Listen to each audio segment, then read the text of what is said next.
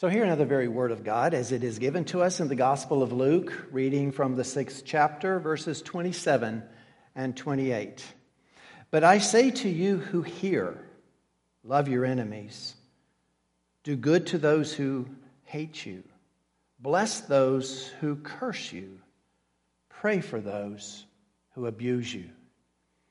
And may the Lord not only bless this to our understanding, but explain through His Spirit what He means and how we are capable of doing something so outrageous, so impossible. Pray with me. Our dear Lord, as we read through this passage this morning, I know you're setting the tone for so many other things that are going to be said, but in these four commands, in these four principles, as we are going to look at them, some of the very core beliefs of Christianity are being expressed and established. And so, Lord, please, as we grapple with this, the stunning nature of this command, that um, we'll internalize this. And, and, and as you say to your disciples, both then and now, that this is for those who will hear. So it, it is specifically and very fervently my prayer that those who are listening will also hear in the way that you meant it when you said it. In Jesus' name we pray. Amen. As intelligent people, we look around us in the world and we see that the world is sick. We don't have to look very far. You don't have to be a rocket scientist to look at society around you, especially here in the West, and see that it, it's sick. It, it, it needs help. Now, as a Christian, you know what the answer is to that sickness. You know that it's the gospel of Jesus Christ, and you know that if you can share that gospel with the world, that you're exposing them to the very formula that will save the world because it has saved you. Now, the problem is getting people to hear. You see, that's the issue. It's, it's not so much that we need to get out and get the gospel out anymore. I mean, the gospel is spread around the world, the gospel is being shared, folks. The problem is people don't hear it, they're, they're not listening to it. So, how do you authenticate your message? You have people in your life. You have loved ones, you have people at work, you have people in your neighborhood, you have people that you deal with who do not know the Lord, and you would like to see them in heaven. You would like to be with them. And so, therefore, you would like to share the message of Jesus Christ with them. How do you authenticate it? Now, the way that Jesus authenticated it, obviously, we've talked about this a lot, haven't we? He authenticated it through his miracles. He authenticated both himself and the message that he brought. We've talked about that one two punch quite a bit uh, here about the one two punch of apostling. Jesus is the apostle from heaven sent by the Father to bring the good news of the kingdom of God. And so he would always lead with his left, if you will. He would lead with those miracles so that people would know and uh, recognize that only God could do this. These are impossible things walking on water, healing the sick, feeding thousands with just a couple of loaves of bread and a few fish, raising Lazarus from the dead. Only God can do that.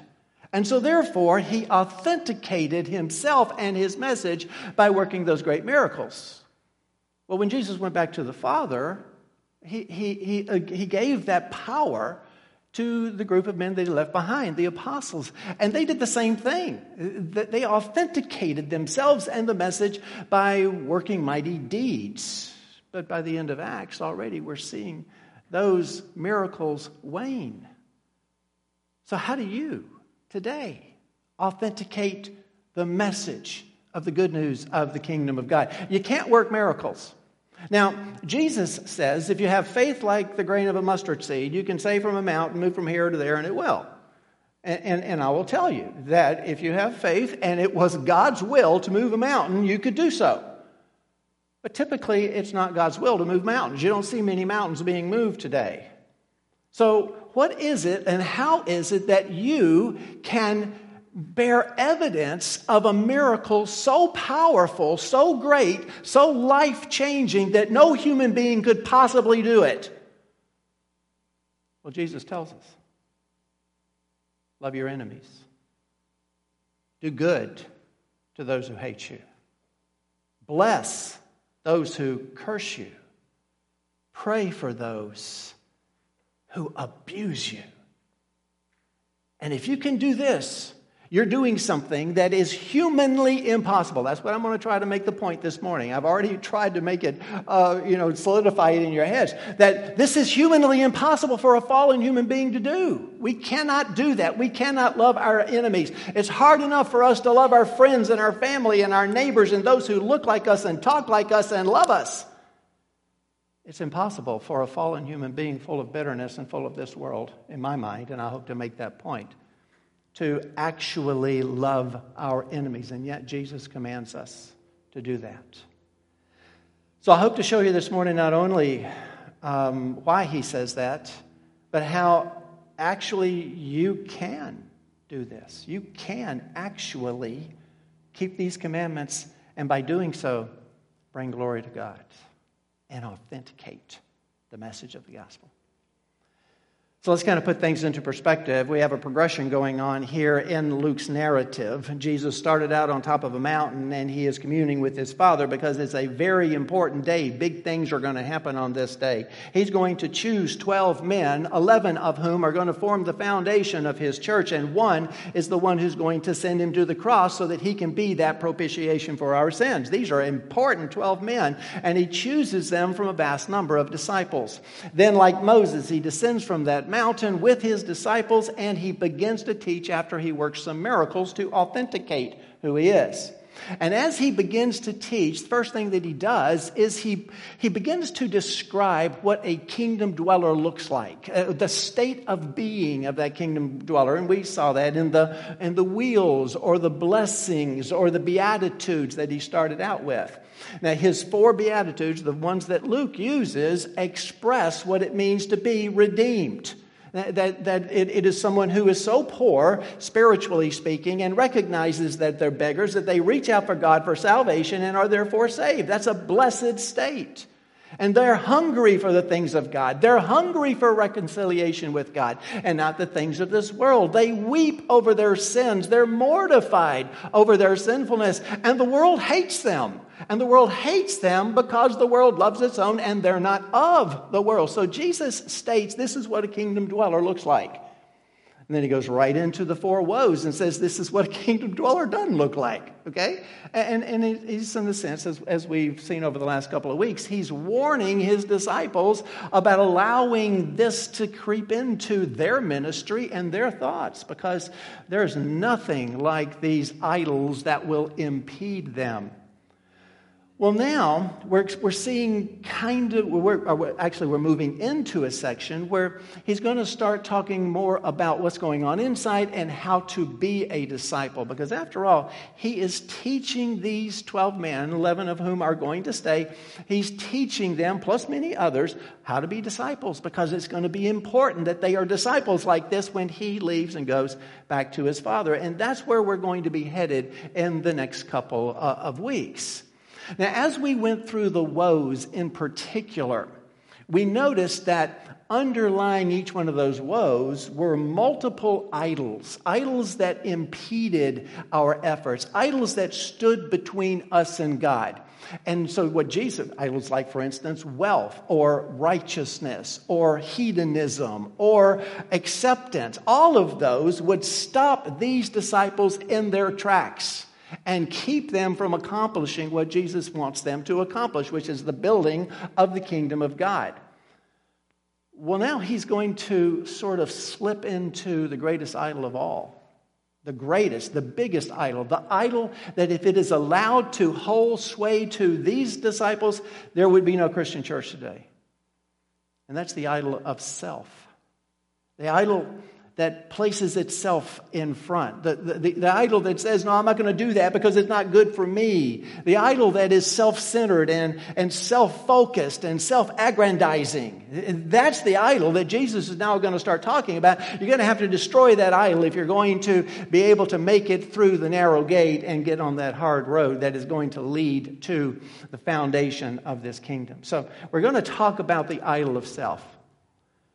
But I kind of need to qualify this. Because on the one hand, I'm calling self an idol, And on the other hand, the title of my sermon is Loving with Your Redeemed Self. So, what? Do we have two selves that we have to contend with? Well, actually, yes. From the moment you become a Christian, you have two selves. And the skeptics look at you and they smile and they say psychiatry has a word for that. It's schizophrenia. Well, no, we're not schizophrenics. But Paul explains it, I think, very well in, in, the book of Ephesians, fourth chapter.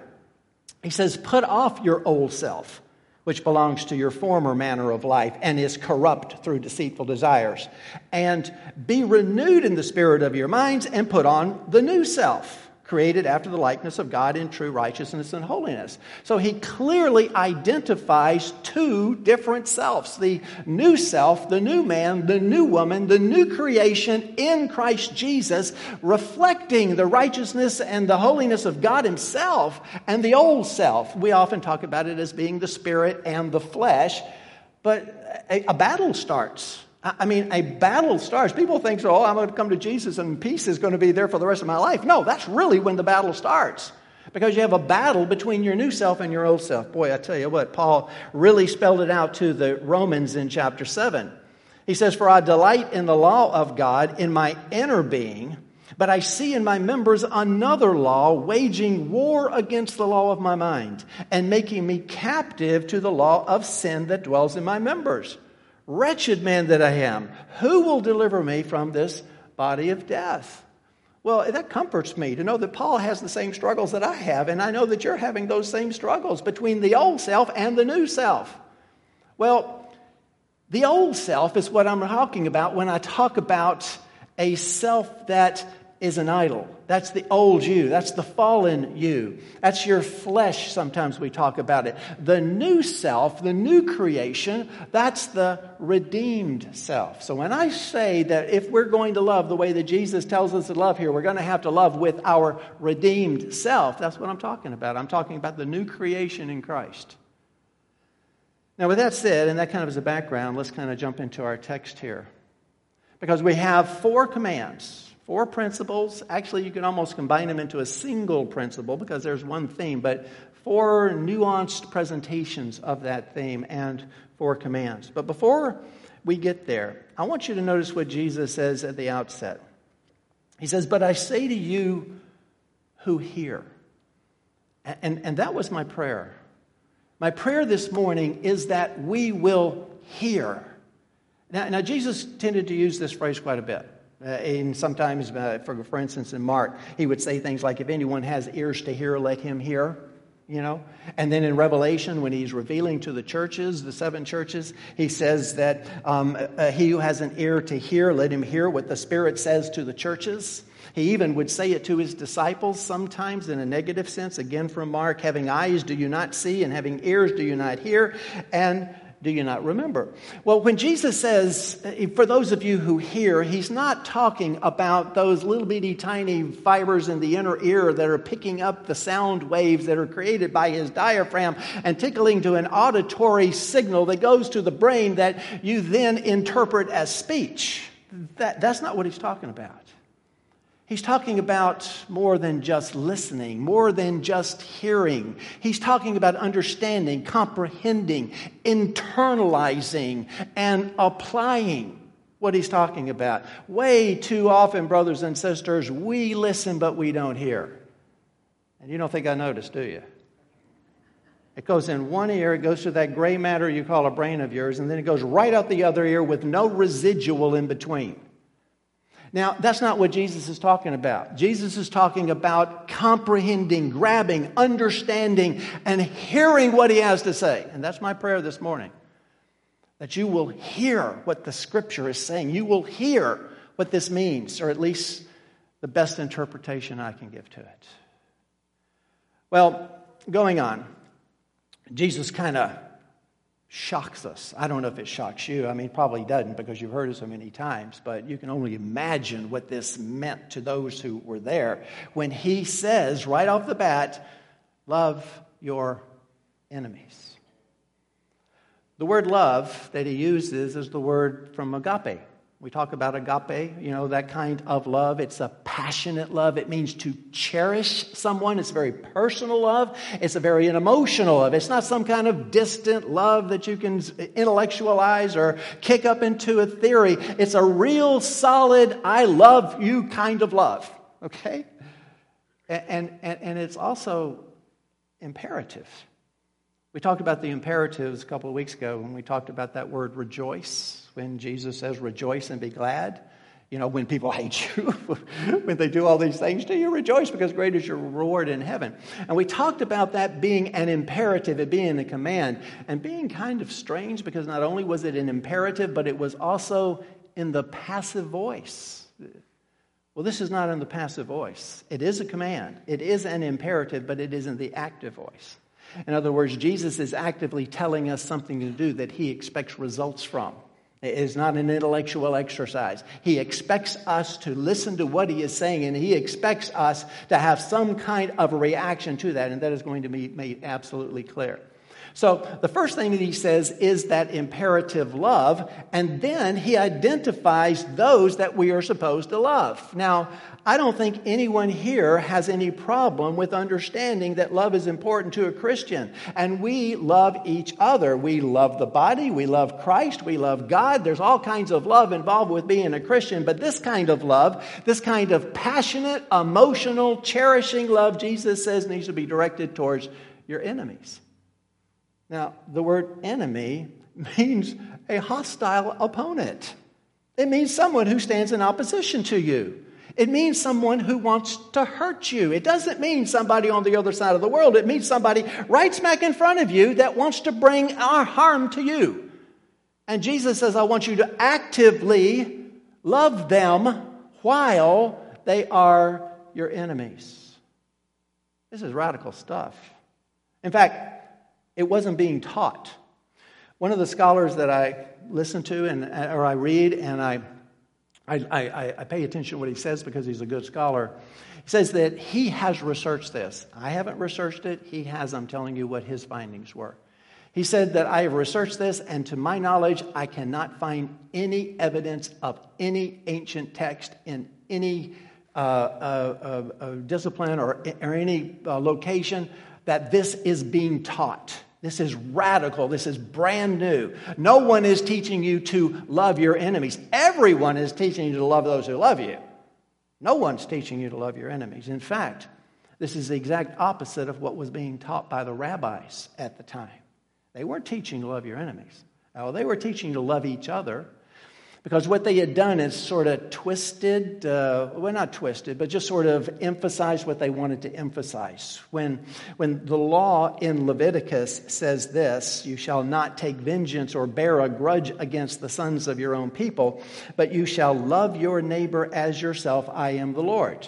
Well, the way that they were teaching that and interpreting that is that the command stopped with your neighbor stopped with your people. In other words, love the Jews and hate everyone else.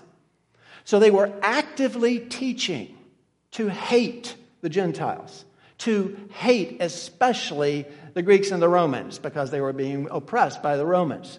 And so they're teaching that. In fact, if you go to the corresponding passage to this, it's not exactly the same in Matthew, but it's close. Matthew, when Jesus is teaching in that chapter 5, Sermon on the Mount, he says, You have heard it said, love your neighbors and hate your enemies. Because that is what was actively being taught. And so, what Jesus is teaching here is radical, it is new, and it is absolutely upside down. I mean, over the years, people, especially skeptics, look at this and they say, that's ridiculous. Why would you want to love your enemies? That's absurd. That's crazy talk. And so they, they disavow the, this kind of teaching. But here's my point this is not natural.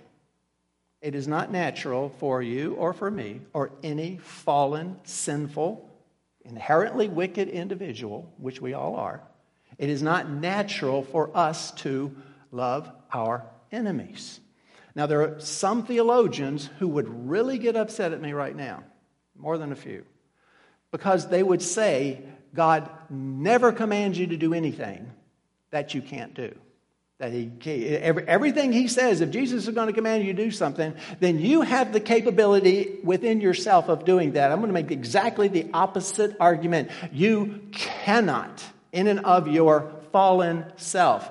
It is only God who loves his enemies truly in the way that Jesus is talking about it now. This is a divine love. This is a God oriented love. It comes from God and cannot have any other source. A fallen human being cannot love his or her enemies, period. You show me one example of, of a fallen, oh, they may, they may love people, but to openly and actively love a, an enemy without Christ in their lives, I'm going to make the point is absolutely impossible, and we'll get into a little bit more of exactly what kind of love Jesus is talking about here. So, therefore, this is a love that can only result from your redeemed self. It's not going to come from you. It's going to come from that part of you that God has redeemed. It's going to come from your born again part. It's going to come from the new man, the new woman. That's where it's going to come from because it's not natural or possible for a human being. Now, in the next command, Jesus goes on and says, Do good to those who hate you. Very similar, but now notice we talked about the active voice and the imperative in the love. Well, that is reflected now in the do part of this. Do good to those who hate you. It is also an imperative, it is also in the active voice, and it is the physical manifestation of the condition of the heart that loves their enemy. So you will do good to those who hate you.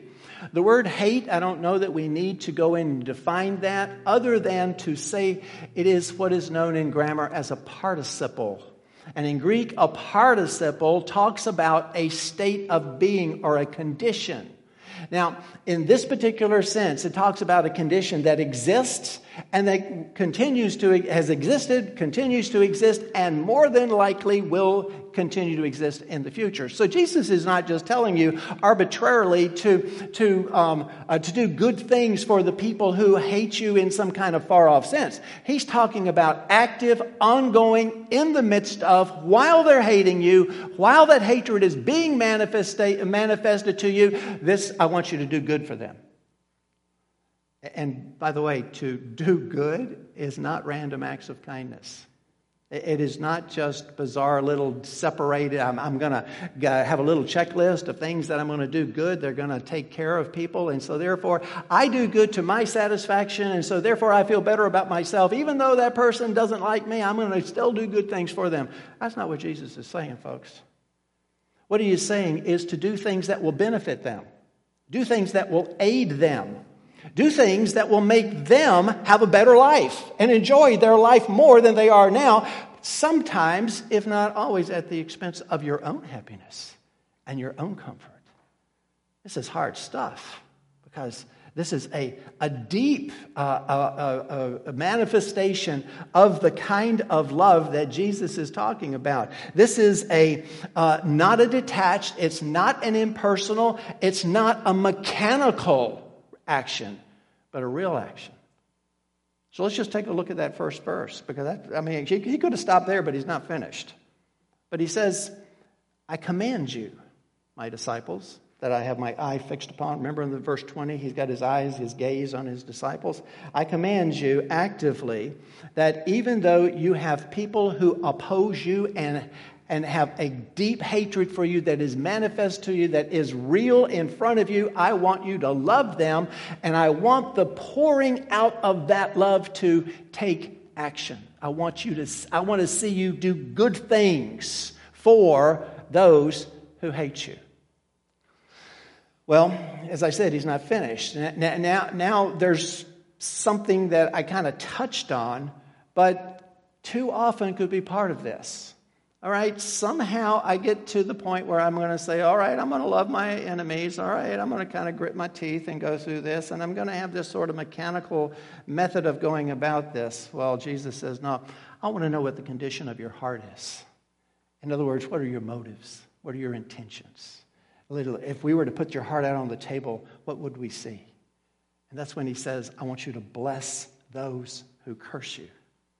Now, we've talked a lot about blessing and curses, haven't we? The weals and the woes that we've seen so far. Different word for bless.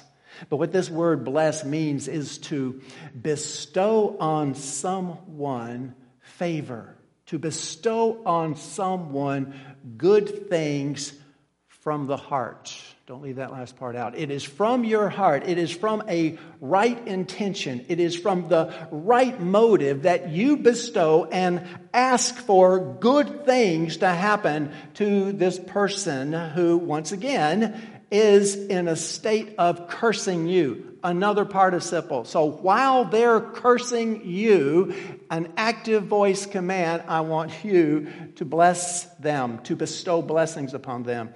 The idea of cursing carries with it the uh, a loathing a, a, a, a demeaning, an abhorrence of someone.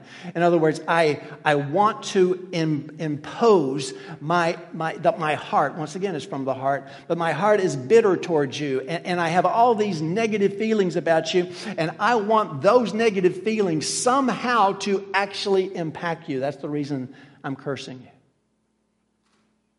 But there's another nuance here. Not only does it open up your heart, the implication of the word blessed, especially with a Christian or a Jew, is that you are asking God to do the blessing. Whoa. The last thing on earth you want to do is to hypocritically ask God to bless someone that you'd rather curse, right? And so, therefore, it is to get God involved with this. It is to take your soul. It is to take your motives and your intent. It is to take your heart and spread it out on the table as if it wasn't already spread out because God knows everything. But it is to spread it out on the table and say, God, would you please bring favor, your favor, your goodness upon this one who is cursing me and is going on cursing me, and I don't think he's ever going to stop cursing me. Okay? That's the, that's, that, that's the degree of blessing that this, and, and by the way, the curse is exactly the opposite. I doubt they're calling on God to do that, but they are calling on a higher power to bring all of the bad things I can think of down on you. My loathing of you, my abhorrence of you, my ongoing hatred of you. I want that to be manifested on you in some way, and I'm praying to the higher powers to do that. That's what it means to curse. Do you think this is humanly possible? Do you think this is something that we as fallen human beings can do? Well, what Jesus says implicitly in the curse, I mean, bless those who curse you, he says explicitly in the next one pray for those who abuse you. Now, there's no question to a Christian who Jesus means to pray to, you're praying to God. So definitely God is now right in the middle of this. Pray to those who abuse you. Once again, a participle. Once again, a, a, word that speaks of either abuse or mistreatment, and it's very broad in its application. It can be verbal, it can be emotional, it can be spiritual, it can be physical. It can be actual physical suffering that someone is inflicting on you, and it has been going on, it is going on, and it probably will go on in the future, and you're praying God's blessing upon them so that not, not so that it will change without any conception of yourself in it. So we need to back up just a wee bit. We need to look at the word prayer. Okay? Jesus says, pray for them. What kind of prayers do you think he means? Well, he, he, we have to kind of pull this from the tone of, of the rest of them. But I can almost tell you for certain he's not talking about imprecatory prayers. Okay? I mean, I know that a lot of people would like to pray imprecatory prayers. And by the way, if you don't know what an imprecatory prayer is, just read Psalm 35. Okay, David was big on imprecatory prayers. This is just one verse from that. Let destruction come upon him when he does not know it. And let the net that he hid ensnare him. Let him fall into it to his destruction. That's an imprecatory prayer. And more than likely, Jesus is not saying, hey, pray those kind of prayers to the people who abuse you, although you might like to. And also, he's not saying pray self centered prayers, self focused prayers. Lord, I just pray that this persecution would stop. I wish that you would speak to them so that they would stop abusing me like they're abusing me. Do you know what kind of prayer that in reality he's, he's actually asking us to pray? For the salvation of the one who's abusing us, our enemy, the one who hates us, the one who's cursing us for their salvation. The greatest gift that any human being can have is salvation. And that God would pour down His love upon this individual and save them so that they can spend an eternity in heaven with us. Humans can't do that. Sorry. I don't think a human being is possible of doing that or capable of doing that. Now, we do have examples of human beings doing that, though. We have them in Scripture, we have them in history. Some probably exist in the world around us. The greatest ones, of course, are from Scripture. I mean, we see this kind of behavior amongst the apostles in chapter 5 of Acts. I mean, we see them being beaten by the Sanhedrin, by the government. I mean, that's 39 lashes. I mean, that's blooding up your back in a horrible sense. And they leave rejoicing that they had the honor to be beaten. Thank you guys for doing that. We love you because we got the honor of being beaten for our Lord and Savior Jesus Christ. Paul constantly praying for those who afflicted him. In fact, he even went so far as to say, I would be damned if my brothers could be saved. I don't know if you could say that. I couldn't, ever. But that's the degree of love that he exhibited this love that is the love of God, that only God has. Stephen the martyr I mean, while they're stoning him, he's praying for them. Father, forgive them, for they know not what they do.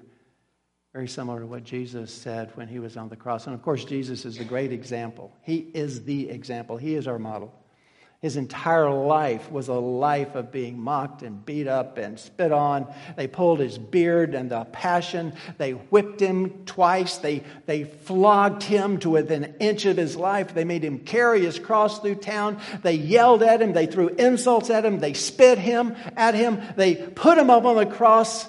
And after he has taken on the sins of humanity, as some of them right down there uh, uh, defiling him and, and, and, and hating him, he says, Father, forgive them, for they know not what they do. The greatest example of this is Jesus coming from heaven to earth. As we read in John, that's why I say John just got this. I mean, he just nails it.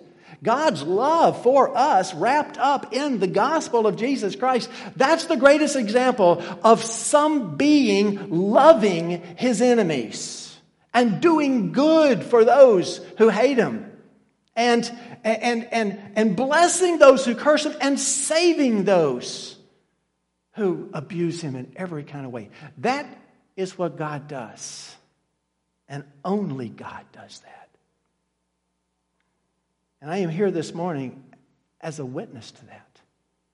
Because everything that is stated here about the recalcitrant, rebellious haters of God, I have done. I was that person on the other side. I was that person that needed to be drug out of the sewer and brought into the light, kicking and screaming. I didn't come looking for God, He came looking for me. And when I was lost, when I was completely lost, he loved me. So, if we're going to understand this, we're going to have to look at it from the beginning. We, are just going. That's the only way we're really going to, to to understand this because I'm talking about the love of God, and I'm not talking about a love that human beings can manufacture on their own.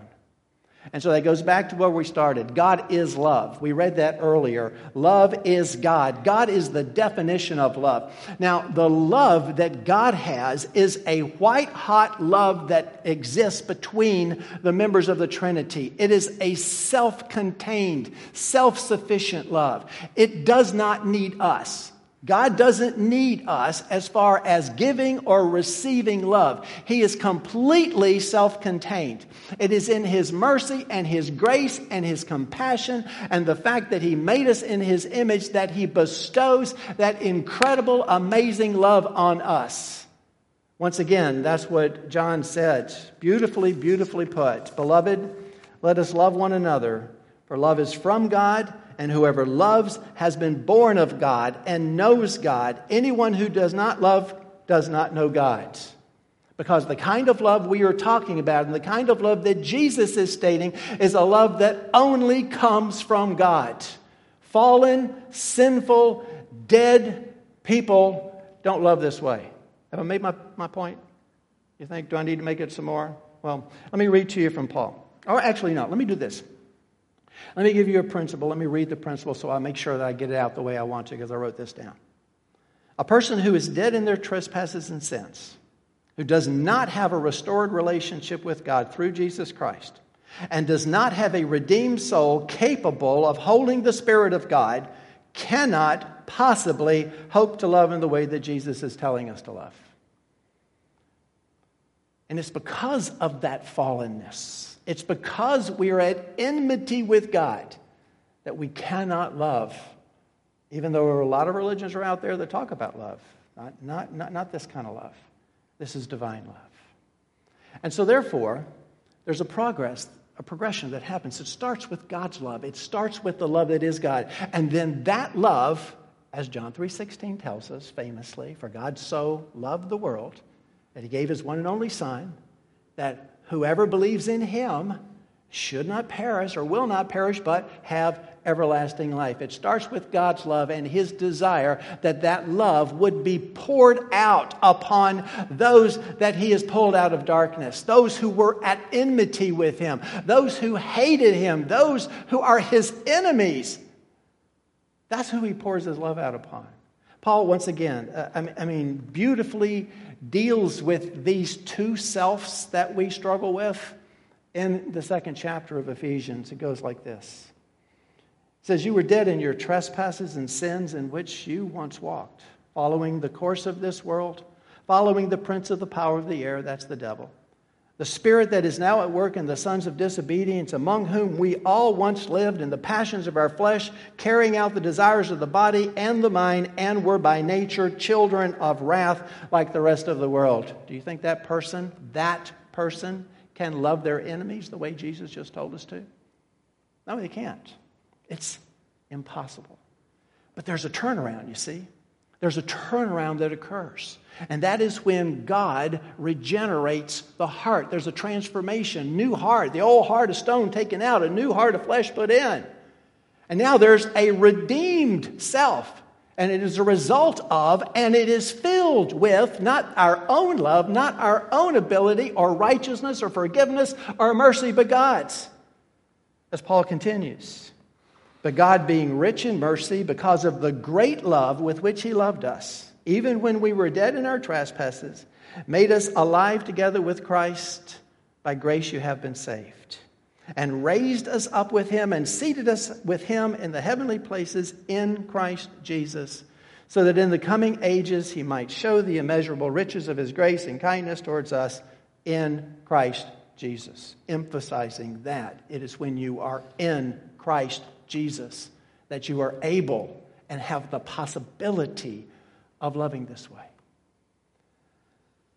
Now, as I said at the outset, this is primarily a discussion for disciples. That's really where Jesus is. But let me just pause and, and, and at least say one thing to those who might not be believers, those who might not, uh, for, for one thing, if you're still with me, if, if you're still listening, you're, you're, you're probably looking for answers. You, you're, you're probably asking yourself what it's all about. And it is my prayer that that is an indication that God is working through you and beginning to bring a realization of these things to you. But this process of redemption is absolutely essential for love, but it is also absolutely essential for your justification, for you to stand before a holy God. You'll never do it on your own. Humans can't do it. We can't fix what's wrong with us. That's why those Beatitudes were so important. Blessed are you if you are spiritually bankrupt because you know you need a Savior. Well, if God is leading you to the point where you know you need a Savior, blessed are you. Blessed are you if you hunger after the things of God rather than things of the world. Blessed are you if you're mortified all of a sudden over your sin and it's not fun anymore because that is your heart changing and taking on the righteousness and the holiness of God. And even blessed are you if the world hates you. I mean, nobody wants to be hated, but the world loves its own. If it hates you, that means you're no longer its own. You're a child of God. So I can tell you if you don't know Jesus and you truly, in your heart, repent and come to Him, and, and once again, God isn't mocked, He isn't fooled.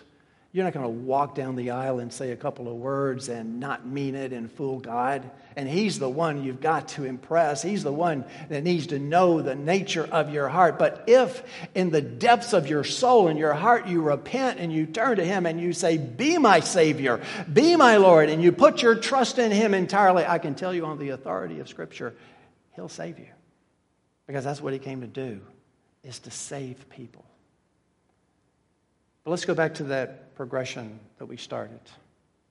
Because what happens is all of this originates with God with a love that we cannot even imagine or comprehend, a love that is between the three members of the Godhead. And when a heart is redeemed, when it's born again, when we have a redeemed self, He pours that love into our hearts.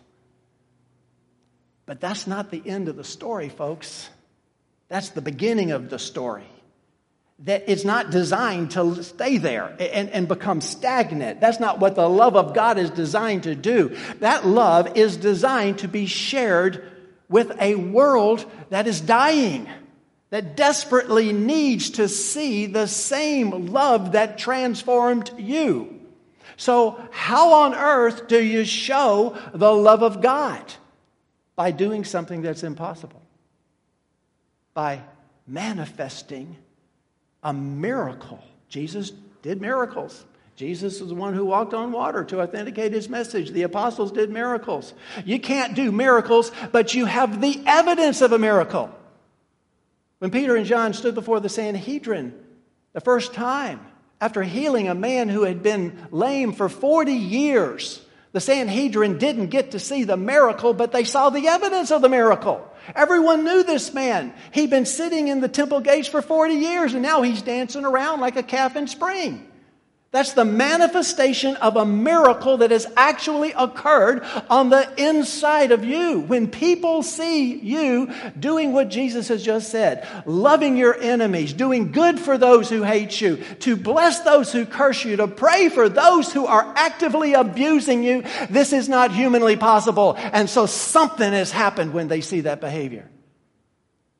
And so God is glorified just as if he worked the miracle right in front of them. The modern day miracle, folks, is your soul, if you're saved.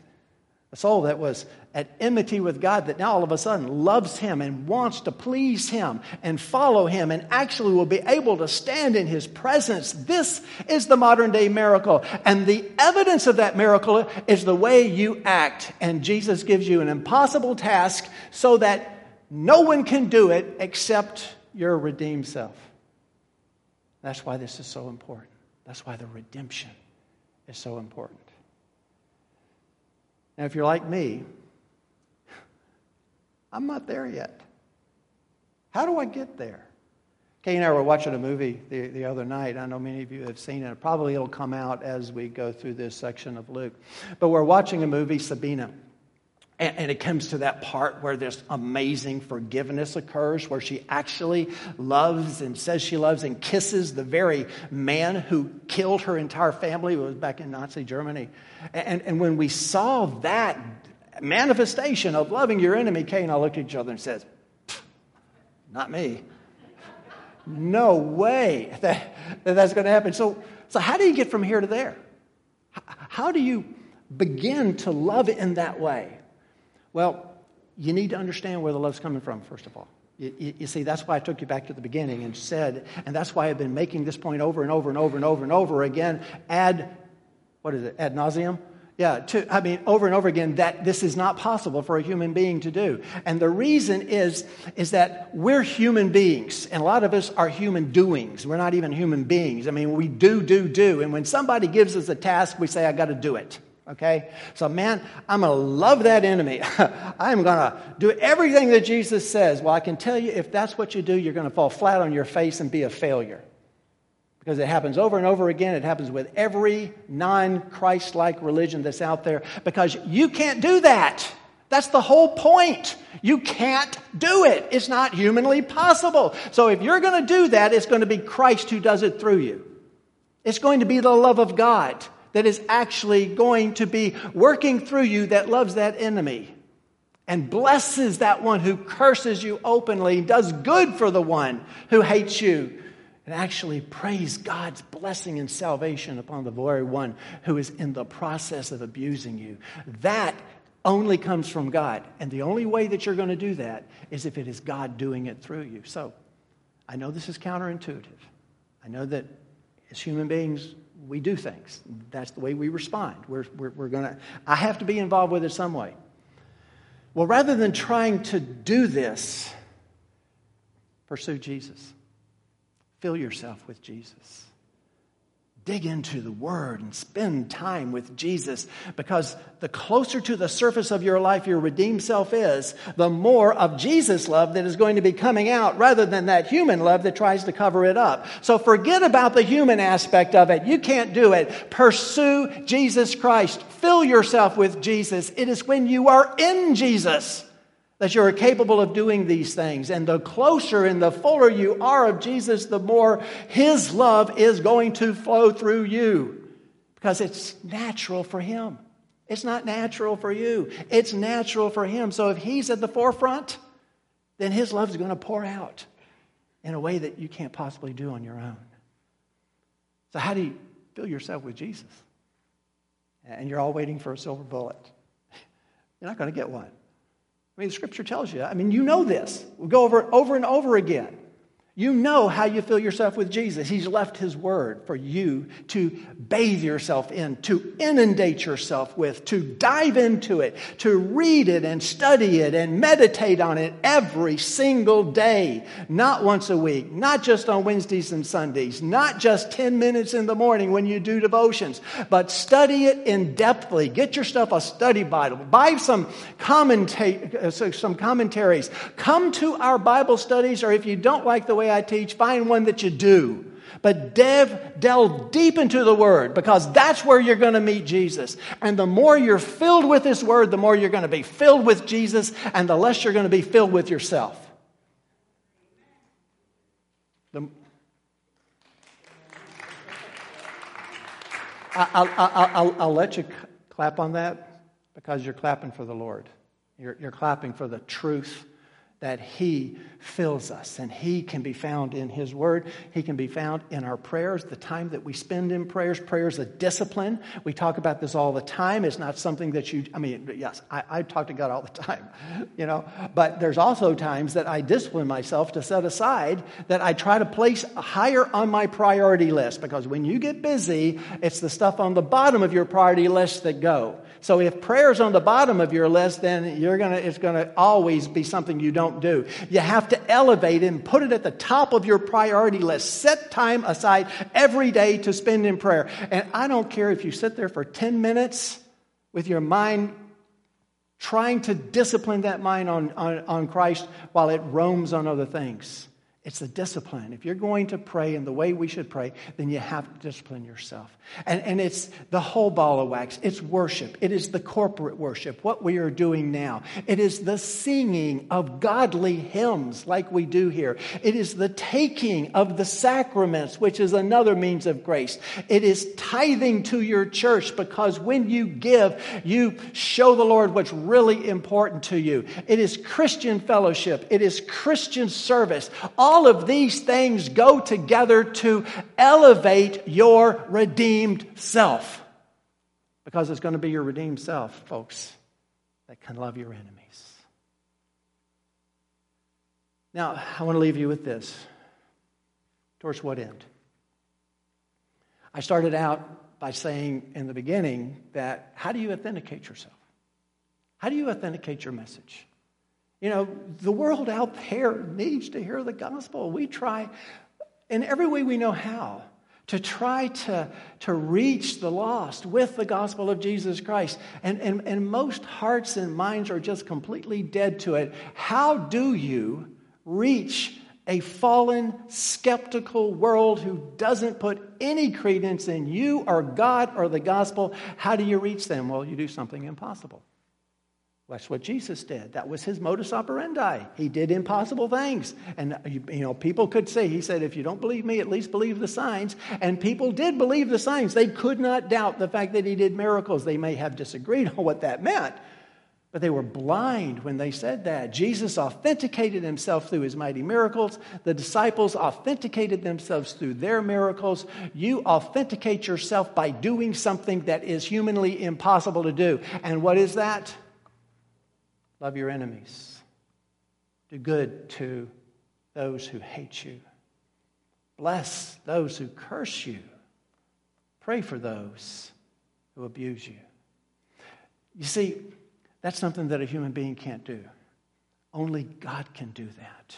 And when God does that through you, He is manifesting a miracle that has happened in you. Now, some people like to say that our, our love and, and our forgiveness and our mercy are miracles. They're not really the miracles in and of themselves. The miracle is your soul. The miracle is your redeemed self. That's what the miracle is. And all of these things that Jesus is teaching us and telling us to do are manifestations of that miracle so that the world will listen to our message. That's how we authenticate ourselves by loving with our redeemed self. So, brothers and sisters, let me just, I know I've already told you I was leaving you with something, but this, I mean it this time. Let me just leave you with this. So, you want to reach the world, huh? You, you want to reach that son or that daughter or that friend at work, that person who's in your neighborhood. You want to reach them with the gospel. Well, do something impossible. Do something that is utterly humanly impossible to get their attention. And what is that?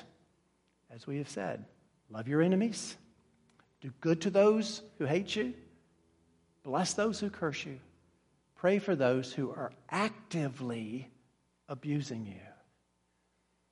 And not only will they see the light of Christ in you, not only will they see you do something that is humanly impossible and begin to listen to your message, if they have ears to hear, but God will be glorified. And that's what you're here for.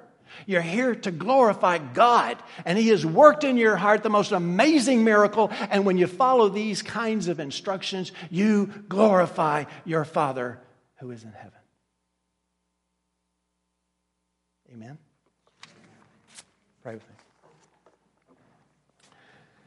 Oh, dear Lord, um, I think we're striking at what the core of being a Christian is. That the miracle that you have worked in us is the modern day miracle. And the manifestation of this miracle is our changed heart and your love, your forgiveness, your righteousness, your holiness that dwells in us. And, and, and if it only dwells in us, then the story's incomplete. That we need to shine the light that you've placed inside of us so that that light is clearly seen in the darkness so that those you are drawing out of darkness can be drawn to that light. Lord, help us understand that these aren't just commands. These aren't just moralizing. This is not just an ethical standard. This is really core foundational to the growth and the building of the kingdom of God. And for people to understand and listen to and actually hear the good news. We'll give you the glory. In Jesus' name we pray. Amen.